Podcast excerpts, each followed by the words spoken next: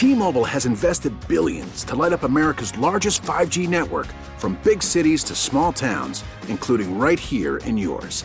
And great coverage is just the beginning. Right now, families and small businesses can save up to 20% versus AT&T and Verizon when they switch. Visit your local T-Mobile store today.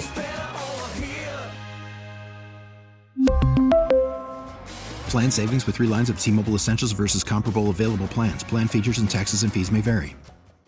We get it. Attention spans just aren't what they used to be. Heads in social media and eyes on Netflix. But what do people do with their ears?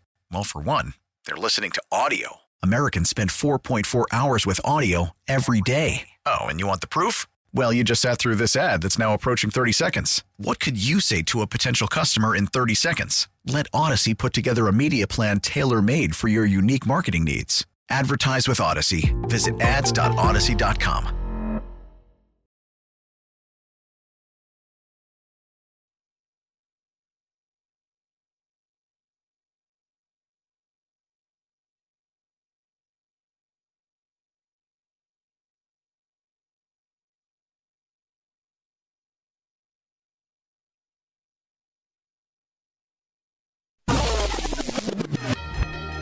time to talk all things Dirty Birds.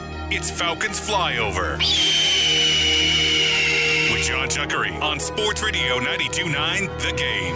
Back in the Kia Studios and Sports Radio 92.9 The Game. It is John Chuckery Show. Hanging out with you here on this Monday evening. 404-741-0929. That's the Solomon Brothers Diamond text line to be a part of the show. Audacy app say catch on the go. Social media at 929 The Game. And Instagram, Facebook, and Twitter at JMCH316 on my personal Twitter page. This is your night. Oh, we got Day Day producing the show here tonight. I can't remember which guy is back there behind the glass. So, uh, this is your night. Look at all things Atlanta Falcons. It is the Falcons flyover. So, there were reports that came out that said that the Chicago Bears may very much be interested in trading the number one pick and trading down in the draft. So, the question becomes could the Atlanta Falcons be in the mix for the number one overall pick? In all honesty, my gut would tell me no. And and here's the thing. Even going from eight to number one, you have to give up a crap ton, a lot.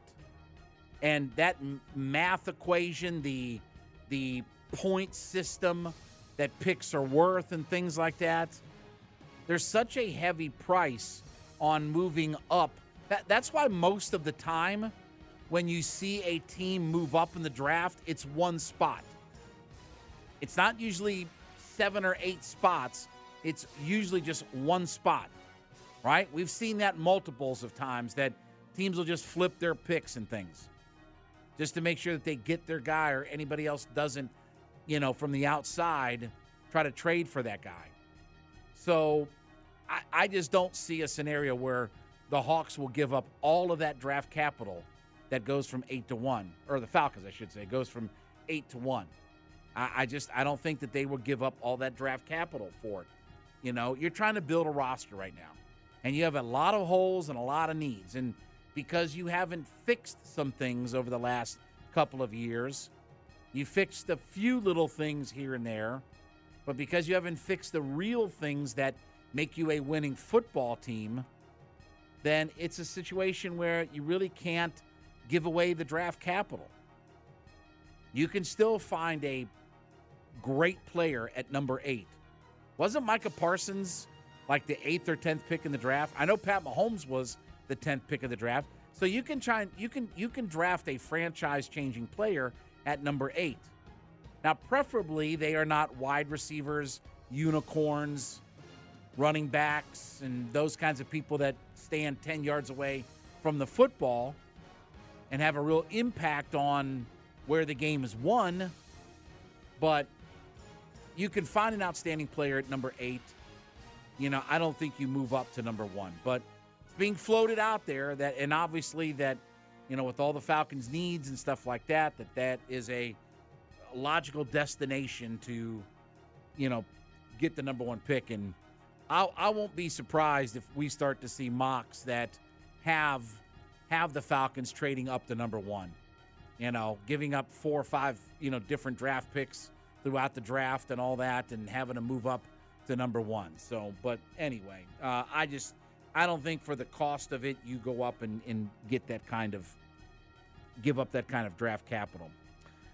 All right, so the Falcons uh, making lots of different changes. More than anything, guys moving around to different positions. Steve Jackson will be the secondary coach. Dave Huxtable will be the senior defensive assistant. Uh, Nick Perry, the assistant wide receivers coach. Sean Flaherty, the assistant O line coach. Lanier uh, the defensive front specialist. Patrick Kramer, the offensive assistant. Stephen King is an offensive assistant. Mario uh, Jeberaeel is the special projects on defense. Matt Baker, special teams assistant. Michael Gray, a football analyst, and Mateo Kambui is the Bill Walsh Diversity Fellow, which that's the thing that they started last year. More importantly, Dave Ragone, besides serving as the offensive coordinator, because he's not the play caller, so besides offensive coordinator, he will be the quarterback's coach. Now, there was a lot of people trying to conspiracy theory about, well, they haven't named a quarterback's coach because they're going to let Lamar Jackson name the quarterback's coach. We just shot all of that down. So Dave Ragone is going to be the, the quarterback's coach, and he'll be, again, he doesn't call the plays, so that's a job that he can take on as being the OC and everything like that. And look, I'm I'm I'm excited for Jerry Gray to be a part of this staff because he did coach Kam Chancellor and Earl Thomas in the rookie years you know 2010 with the Seattle Seahawks. I know he's not the secondaries coach, but he's the assistant head coach slash D. Well, you would think that he will be involved with those guys, right?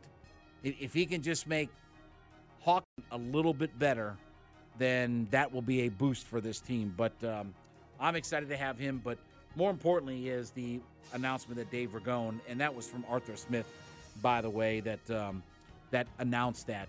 Now, one other thing, Arthur Smith, uh, as everybody's up in Indianapolis, one of the things before he got out of town was telling the AtlantaFalcons.com is that he's not naming any starters right now.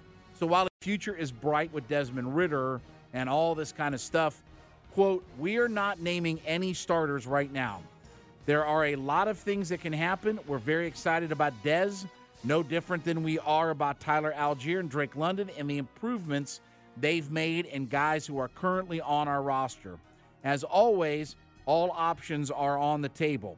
Anything that we can do to improve this team and help us win and to ultimately win championships, that's what we're looking for. End quote. So, you know, we've seen you know, Sam Howell with the Commanders, right? Ron Rivera, I'm going to be quarterback one going into the season, and we'll talk about the quarterback they just got rid of in the uh, NFL squib kick. But he's going to be QB1. I, I understand that they're leaving all of their options open. It could be Stroud, could be Lamar Jackson, could be Justin Fields. Do those things are realistic? No, I don't think those things are realistic. And but you you try to keep all of your options open, right?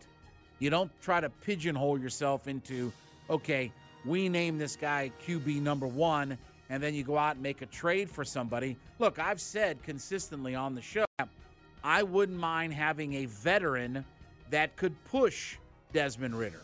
Say, um, a Taylor Heinicke or um, oh god, now now my, my brain just went dead. The, uh, the the guy who started for the Browns when um, um, who's the guy? Uh, Jacoby oh, Brissett. Jacoby Brissett. Jacoby yeah. Brissett. He's you know a guy like that that doesn't cost you an arm and a leg because not Garoppolo because I think he's just too much money for for what for he's going to want to be a starter. He's going to cost a lot of money. I don't want the Falcons spending on a guy like that, but you know, rather than a guy like that, a Jacoby Brissett, a Taylor Heinicke, or somebody like that, just to push Ridder to actually have a competition at quarterback, and then let the best guy win. And if that's Desmond Ridder, that's perfect. But if it isn't Desmond Ridder, then you probably have to reevaluate what your long term plan is at quarterback. And hopefully get your defensive and offensive lines and everything else together and yada, yada, yada. So hopefully it all comes together. But for now, he's not naming any kind of starting quarterback, you know, unlike some other teams did, you know, with the Sam Howell thing and all that good kind of stuff. All right. Uh, let's do a mock here. Trevor Sikkema from uh, Pro Football Focus. He's got his two round mock, and he's got some trades and everything in this thing. So he's got uh, round number one. He's got the Colts at number one, making a trade with the Bears. They grab Bryce Young out of Alabama. The Texans grab CJ Stroud at number two. The Panthers, through a trade, go up to number three and grab Anthony Richardson. Man, I hope they do. Um, the Bears at four get Jalen Carter. Seahawks grab Will Anderson at five.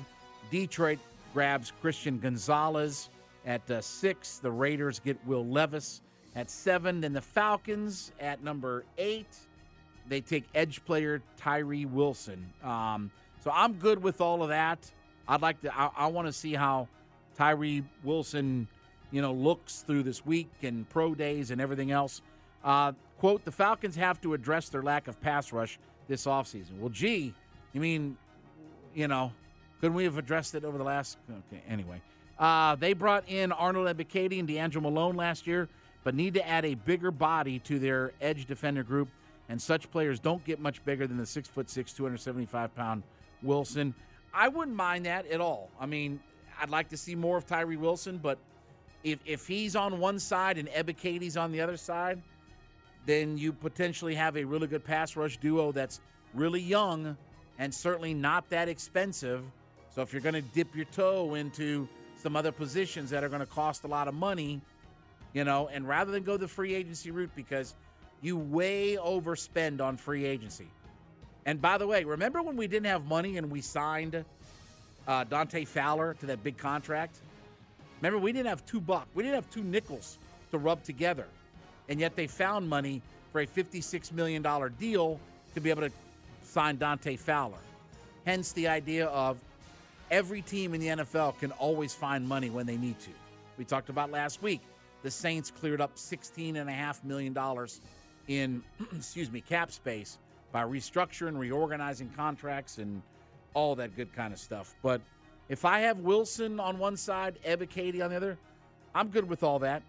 I'm good with all that. I mean, again, you know, when I see some of these drafts that have cornerback or, you know, quarterback, like I said, the only guy, the only guy that I'm, without it being a defensive interior or edge player, would be if I draft a tackle that if he's going to replace Kaleb McGary, I draft a tackle or CJ Stroud. Again, guys that are right up there at the line of scrimmage and either have the ball in their hand or they're right there three feet from their line of scrimmage. But I wouldn't have a problem with Wilson at, uh, at all. In the second round, by the way, too, he's got um, where is it? He's got safety Antonio Johnson out of Texas A&M.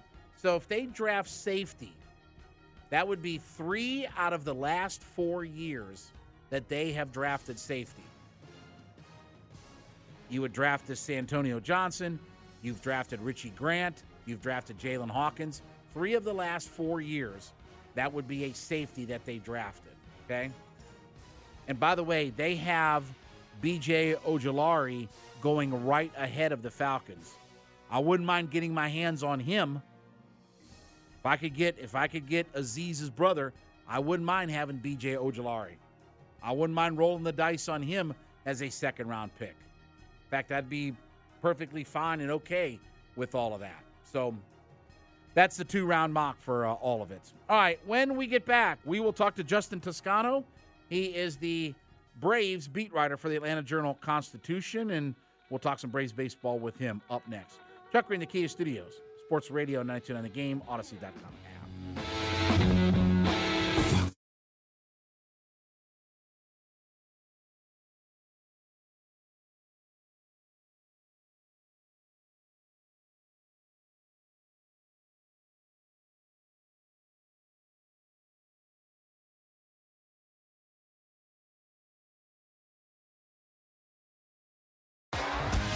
T-Mobile has invested billions to light up America's largest 5G network from big cities to small towns, including right here in yours. And great coverage is just the beginning. Right now, families and small businesses can save up to 20% versus AT&T and Verizon when they switch. Visit your local T-Mobile store today.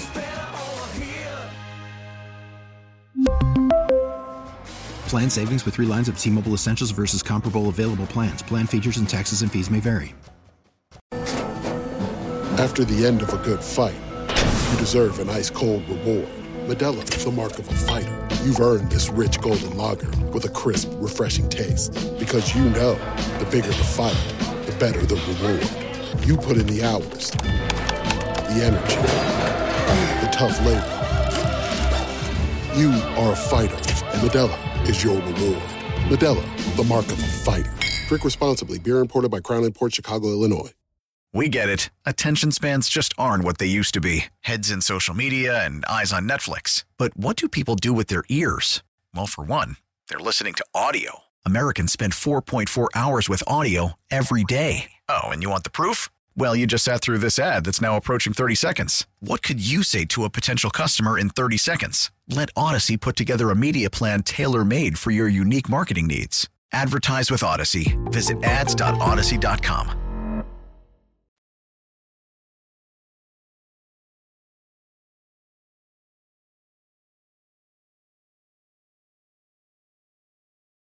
Sports Radio 92.9 The Game. It is the John Chuckery Show live on this Monday evening from the Kia Studios. As Grapefruit League action officially opened up for the Atlanta Braves, and uh, of course, a wacky ending to game number one. But action continues right along here as we get ready for Braves opener. Let's head out to the WadeFord.com hotline. Let's talk to the Braves beat writer for the Atlanta Journal Constitution. Justin Toscano joins us here. We. Um, uh, you can find all of his work at ajc.com, so keep up with all your Braves news and notes there. And you can follow Justin on his Twitter page at Justin C. Toscano. Justin, as always, man, appreciate it. Thanks for a few minutes here uh, at the home base tonight. Yeah, yeah, of course. Thanks for having me, John. So, you know, we kind of joked about it the overreaction to Sunday or Saturday's uh, result, uh, obviously, with the with the pitch count thing and all this, that, and the other. I mean, obviously, guys are going to adjust and get used to the pitch clock and everything else along with it. But it was a little bit eye opening to see right out of the gate that that sort of, you know, for lack of a better term, doomsday scenario happened right in first game, right yeah. at the end of that game. I mean, that was kind of funny just to see all of that come together. Yeah, no, of course. I mean, it was a little too on the nose, right? Like you talk about the people who are cynics and the uh, the people who are ag- very against the pitch clock. They're going to be using that as fodder for for a long time here as we you know go through in spring training. But no, I mean it was it was just too on the nose, right? Bases loaded, tie game, bottom of the ninth. Braves had scored three to tie it, uh, full count, two outs. Um, if I didn't say that, it was pretty much the most pressure-filled, dramatic situation you could ever hope to have in a spring game, uh, and the pitch clock inserted itself uh, right in there. But I think it'll be a learning tool. Look, I mean, Cal Conley will learn from that. Everybody else in baseball will learn from that. It's going to happen. It's the way I see it is a, it's a good thing that it happened when it did in spring. That's why they're starting it in spring training. People can kind of get adjusted to it. They can get uh, the loose ends tied up, address it if they need to. But overall, man, I think I really think these three games that I've watched, Grapefruit League games, Braves games, have been really pretty entertaining uh, on the really entertaining side of the scale uh, for spring training games that I've ever watched. I mean, I, I really like the change. I think it maybe it doesn't, you know, it doesn't speed the game up in a fake way so much as kind of puts action into a higher percentage of the time that you're there. Um, and people don't want to watch three and a half, four hour games. Some people are fine with them. This is a nice, tidy 230, um, and it, it, it's been fun to watch, and it really makes me, you know, excited to get to the regular season when we're going to have teams as aces on the hill against each other, um, the starting lineups out there, and some good baseball be being played. Um, I'm sure it'll run even smoother. Justin, one thing I'm uh, curious about is the lineup uh, that we've seen over the last couple of days. And, you know, Matt Olson is a guy that I believe when he was first here last year, he hit a little bit of second. You know, obviously, Snitker has used Freddie in that two hole before. But what's kind of the thinking so far early on in the spring with the idea of Harris hitting like sixth in the order, putting Olson at second? I assume that we would just see Harris slide into that two spot that Dansby had occupied with his speed and his power and things like that. What's been sort of the philosophy about the way the lineup has been constructed? Yeah, we haven't heard specifically from uh, Brian Snitker or haven't asked that specifically, but I think really it just could be because I I agree. I think Harris profiles really well for that second spot in the lineup with the speed um, and honestly the power, uh, the ability to you know put the ball anywhere on the field and then kind of pressure defenses with the you know his legs and Acuna's legs.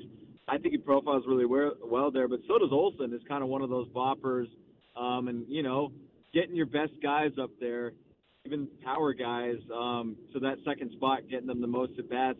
I think that the you know some of the thinking right now, honestly, could just be like, hey, um, get his two at bats in the game quicker and, and get him out of there. You know, uh, end his end his afternoon as he's building up. That could be it, but I mean, it's worked so far. It's you know worked out the couple games he's had him there.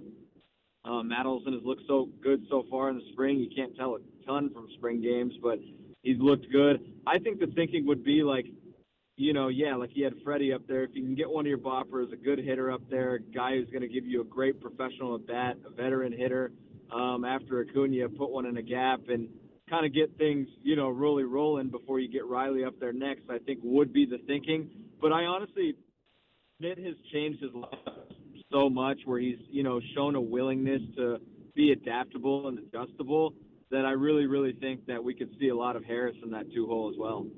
Justin Toscano joining us on the WadeFord.com hotline. He is the Braves beat writer for the Atlanta Journal Constitution. Do you feel like Ian Anderson sort of has a little bit of an advantage? I mean, we saw Bryce Elder struggle a little bit, but you know, with Soroka having some issues with the hammy coming down, you know, to Florida, do you feel like Anderson's got a little bit of an advantage to getting that fifth starter spot right now? Yeah.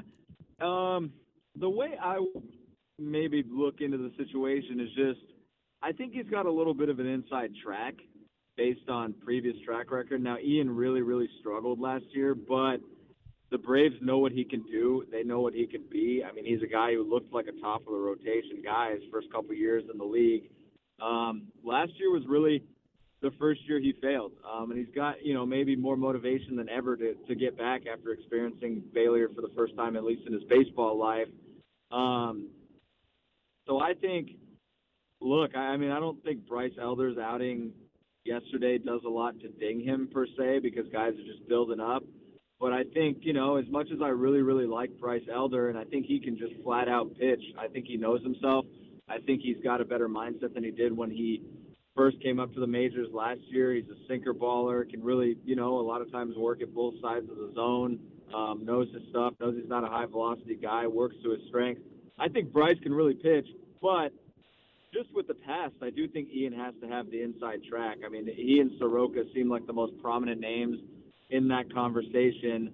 And then you see Soroka kind of, you know, struggle with the hammy to start spring. And yeah, I think Ian's got a little bit of that inside track where honestly, I think – if Ian pitches well this spring, it's probably his to lose. Justin, you know, Vaughn Grissom obviously taking over at short, and it is kind of interesting because that's been the position that he's played the majority of his games at in the minors. But in some ways, you know, and maybe, you know, perception more than truth, it just feels like that the perception is is that this is like learning a new position when I mean for 3 years he played the vast majority of the games there. How's that transition going and you know, look, I mean can he be a 155 game guy at, at shortstop or you, you think that they maybe go with a little bit of a rotation of him and Arcia more? Yeah, yeah, no, that's a good question. Um, I think honestly, I think it. You're right about now the perception almost flipping after he was, you know, a natural shortstop coming up anyways. When the Braves drafted him, they did so knowing that he may have to move off the position eventually, that he may just be an average shortstop defensively eventually. Um, but they did believe he had a, above average, you know, ability there, like that he could be above average defensively if it all went well in his development, you know, for years to come. Now he's getting that shot. I, I really think that he could be a guy who posts. I mean, it's going well uh, per Ron Washington, um, you know, who and Alex Anthopoulos over the offseason multiple times relayed Wash's, I guess, you know, praise of, of Grissom, and Brian Snitker has so far in camp as well, and has said it went well. Um, to me, there's not a ton of, you know, we haven't seen a ton of him um, yet, but he's looked fine there this spring. You know, the couple balls he has gotten or that have come his way, um, including the first one Saturday. I don't think there's a ton of cause, you know, for concern there. Like, you know, Dansby Swanson wasn't this version of Dansby Swanson when he first started, and then I think uh, I really think Vaughn's a guy who could post because I think his bat probably gives you more upside if you're the Braves than Arcia's. But I think that, you know, we could maybe see him DH one or two games here and there. Like, I don't know if he'll be at 160, 162 games a year guy like Dansby, um, just because he might not be there, you know, all the way there defensively quite yet. But if you're the Braves, I think your best case scenario is that he takes it and runs with it, and you play him there as much as you can just because of that upside. You get him started there when, you know, he's under team control um, for a long time to come. And yeah, I think you, I think that's the best upside play because I do wonder if Arcia is a guy that the more he's out there, maybe his bat gets exposed a little more. Um, you know, I, I don't know. He's never really had consistent everyday playing time for months on end with the Braves. Last year was the closest he got. But I think that Grissom, the best case scenario would be that, yeah, he plays 150, 155 games because – you don't really get better defensively, especially at this level, without the reps. And I think that's what it's going to take after playing a lot of second last year. He's just got to get the reps. I mean, I think it seems pretty clear based on what the team has said that Wash thinks he can do it long term. Um, and that's, you know, in terms of infield gurus, I mean, you're, you're going to trust Wash. And so if that's the case, I think the best case for the Braves is that he really takes it and runs with it because then you have the upside to play for you. Braves beat writer for the Atlanta Journal Constitution, Justin Toscano, joining us here on the waitforit.com hotline. You know, when Marcell Ozuna signed his extension with the Braves, that one of the points that Alex Anthopoulos brought up is, oh, yeah, he's going to play outfield and this, that, and the other. Are those days behind Marcell Ozuna? Is he purely a DH guy, or would they possibly even trot him out in left field, other than maybe you know an emergency where everybody else got hurt. Yeah, no, that's the question I'm asking too. I gut, I, I lean more toward the latter. Is that he would be out there if it were an emergency situation because they obviously had to play him out there last year and did for a considerable chunk of time at the beginning of the toward the beginning of the season. But I honestly think if all goes well for the Braves, he's got to be just primarily a DH, and you hope he gives you something there.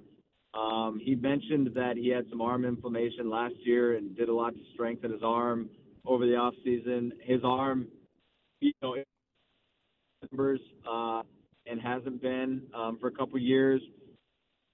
I, I think the Braves is, you know, it, if he's out there regularly in left field, then then something went wrong. And I don't mean to say that to be like to mean cynical. You know, I don't mean that to sound mm-hmm. cynical.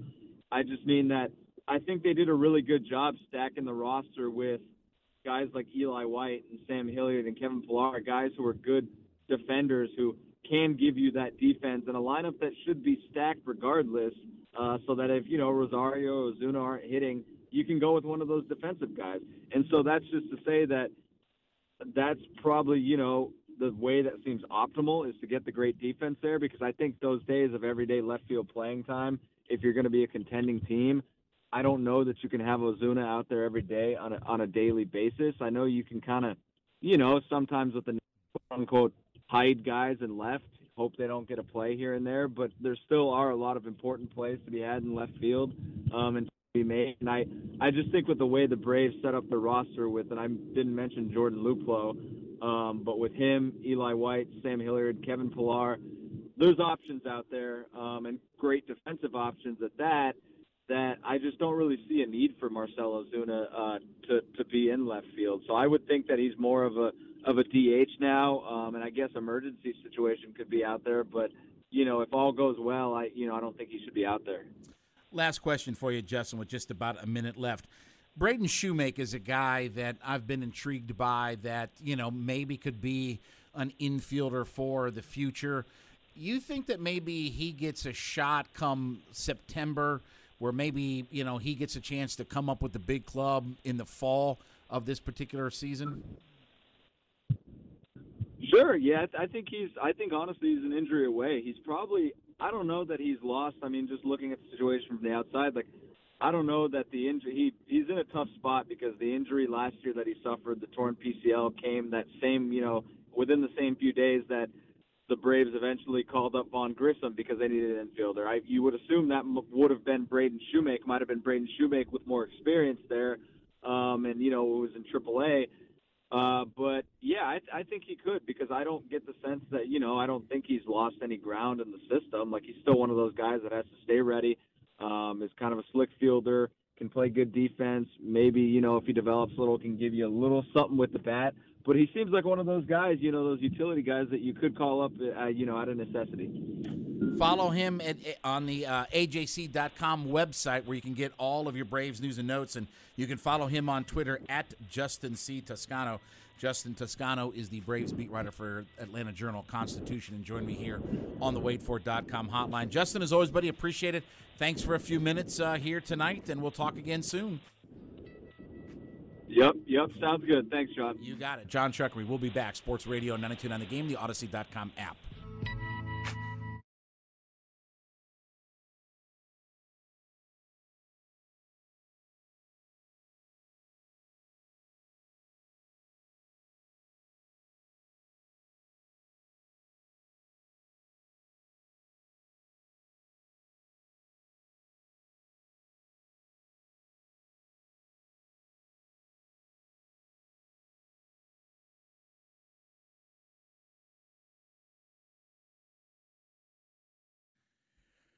Sports Radio 929 The Game.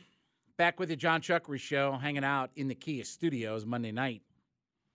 404 741 0929. That's the Solomon Brothers Diamond text line to be a part of the show. Audacy app's how you catch us on the go. Social media at 929 The Game. At JMCH316 on my personal Twitter page.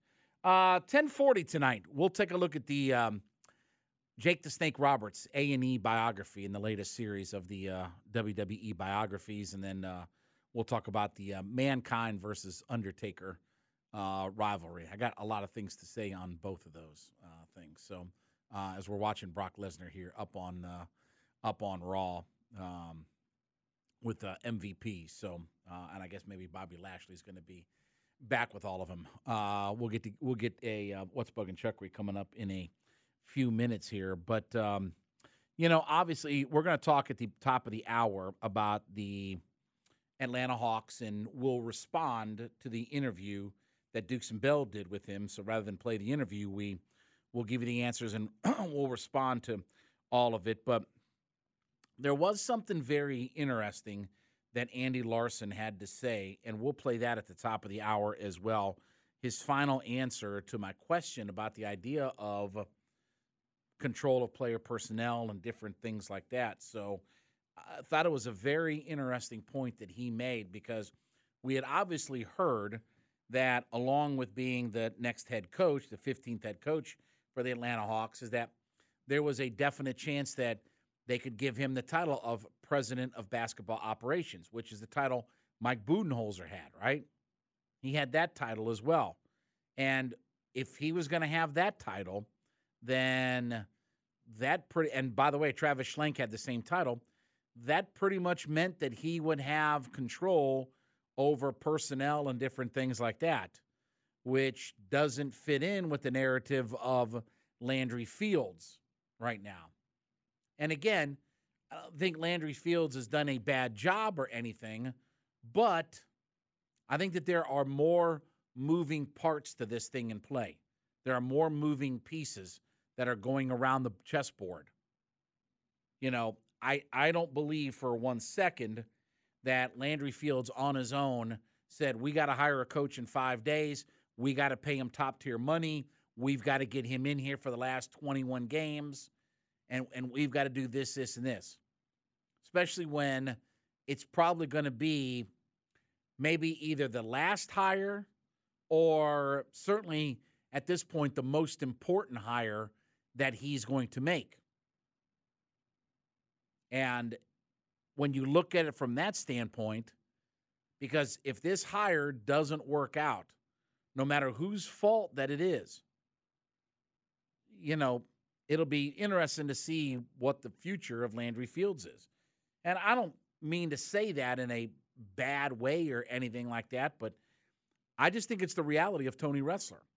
I think it's the reality of I don't think Tony Ressler is going to give somebody in their organization um, if it doesn't succeed in their organization. I don't think he's going to give somebody as long. I don't care if it's a coach, if it's a front office guy, a general manager. I don't think that they're going to get the next person is going to get as long of a stead with it because there is so much money that is tied up into this team. DeAndre Hunter's contract is massive. He's 23 average annual value. John Collins is $25 million. Clint Capela is $21 million. Trae Young is 43 or 44 million dollars. There's a lot of money tied up in this team. And again, we've talked about the idea of it's going to be almost impossible to avoid the luxury tax unless you start cutting your roster. And if they're not going to be good and they're not going to take these big step forward, there's no need in the world of Tony Ressler to get into the luxury tax. He's not willy nilly going to get into it. By the way, we saw an owner a few years ago with Brooklyn, that the Russian billionaire Prokhorov. You know, they were going in. They were going into the luxury tax with, um, oh God, who was the guy? Uh, DeMarre Carroll and guys like that, and they were going in it for multiple years, to where it was uh, it wasn't worth operating the team, and eventually he ended up selling the team. Now, I'm not saying that that's happening with Tony Ressler It's just it becomes punitive when you get into multiple years of the luxury tax. And it's hard to build a championship caliber team without getting in the luxury tax, but you're not going to get in the luxury tax if you're not kind of cusping on that championship caliber. It's one thing for the Warriors to be in the luxury tax and spend a whole bunch of money because they're in the, the mix for the NBA championship every other year. It's another thing if you're the Atlanta Hawks. It's another thing if you're the Charlotte Hornets to get into all of that. It just doesn't benefit you as much. So we'll see what happens, but we'll uh, respond to what uh, Quin Snyder had to say in his interview with Dukes and Bell coming up at the top of the hour. First, though, before we get to anything like that, let's get to what's bugging Chuckery. Don't look now, but somebody out there just got Chuckery ticked off. like that's hard. Don't make me angry. You wouldn't like me when I'm angry. It's time for What's Bugging Chuckery on Sports Radio 92.9 The Game. You know, we talked about this guy last week, but Alabama's basketball coach, Nate Oats, can I say he might be the single most brain dead individual walking around the face of the earth? More than me, even with my stroke and zapping my brain and everything else. He might be the most brain dead human being on the face of the earth. Okay? He has right now in Brandon Miller the single most scrutinized player in the entire sport. There isn't a single solitary person in the collegiate basketball world that is looked at more than Brandon Miller. And on Saturday, in their game against Arkansas, you got the camera shot where the kid was patting him down like he was frisking him. Okay? Here's what Nate Oats had to say. Oh, I don't watch your introductions. I'm not involved with them. I'm drawing up plays during that time. Regardless, it's not appropriate. It's been addressed, and I can assure you it definitely will not happen again for the remainder of this year. Then why did it take all of this happening again. This is this is a guy who literally is brain dead. Oh, well, I'm not watching anything. Then put somebody to watch him. You have the most scrutinized guy in your entire sport. There isn't a single player or coach or anybody involved more heavily scrutinized than what this kid is. And you have to cross every T and dot every I on every single thing that he does. Whether it's the way he ties his shoes, whether it's the uniform, whether it's wherever he goes to the bathroom, whatever. You have to watch everything. And the fact that you're so oblivious to everything that goes on. When you have a kid that right now is being looked at as every media outlet in the country is watching for him to stub his toe. Every single person covering college basketball is begging for a reason to stub his toe. And what does he do? He goes out there and he gets a pat down. And they've done it for games this season. But now that, you know, again, it may not have been a big deal before all of this went down. Now it's a big deal because now you're feeding fuel to the fire. Now your head coach has to sit up on stage and talk about pregame introductions because he's a nimwit. He's a nimrod, a nitwit, because he's brain dead. Meanwhile, your coach is answering questions about pregame rituals instead of watching everything that's going on or putting somebody to watch everything, especially when you know that this kid has got the microscope on him. And you feed fuel to the fire about why he shouldn't be playing, that he's tone deaf, that he's brain dead. You feed into all of that instead of dotting your I's and crossing your T's and making sure everything that he's the most upstanding citizen in the history of planet Earth. No, instead, your answer, your coach is on stage after a game answering questions in his post-game press conference about how can you be this brain dead? How can you be this out of touch? How can you not have any sense of what's going on with all of this? And you wonder why Nate Oats is in the position that he's in. I'm telling you, if he stubs his toe enough times, either he's going to have to sit Brandon Miller or Nate Oats is going to step down. Because every time that they turn around, it's always something else. And they are fighting, scratching, clawing to just get themselves through the regular season, through the SEC tournament, and into the NCAA tournament. Well, they'll be one of the favorites to win the national title. They will certainly be a favorite. Maybe they'll be the number one overall seed. Maybe that'll be Houston, whatever it's going to be. But they are certainly in the mix for somebody who can win a national title.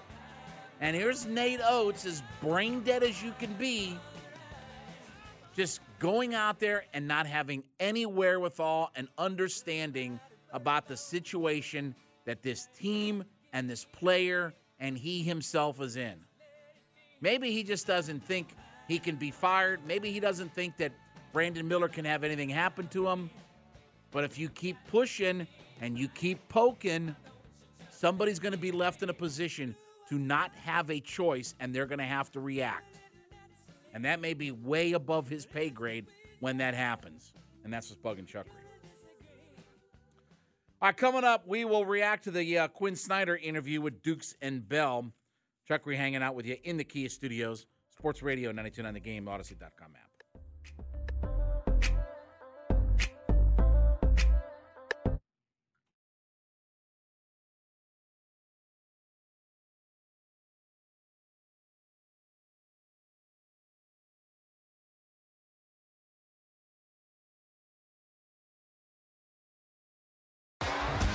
T-Mobile has invested billions to light up America's largest 5G network from big cities to small towns, including right here in yours. And great coverage is just the beginning. Right now, families and small businesses can save up to 20% versus AT&T and Verizon when they switch. Visit your local T-Mobile store today.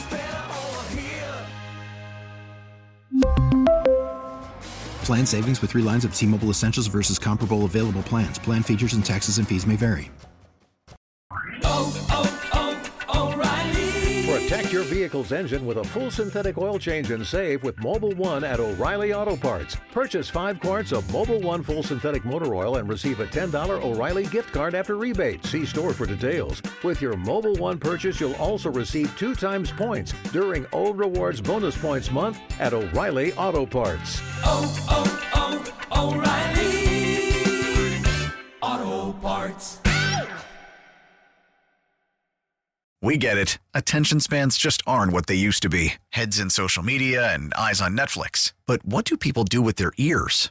Well, for one, they're listening to audio. Americans spend 4.4 hours with audio every day. Oh, and you want the proof? Well, you just sat through this ad that's now approaching 30 seconds. What could you say to a potential customer in 30 seconds? Let Audacy put together a media plan tailor made for your unique marketing needs. Advertise with Audacy. Visit ads.audacy.com.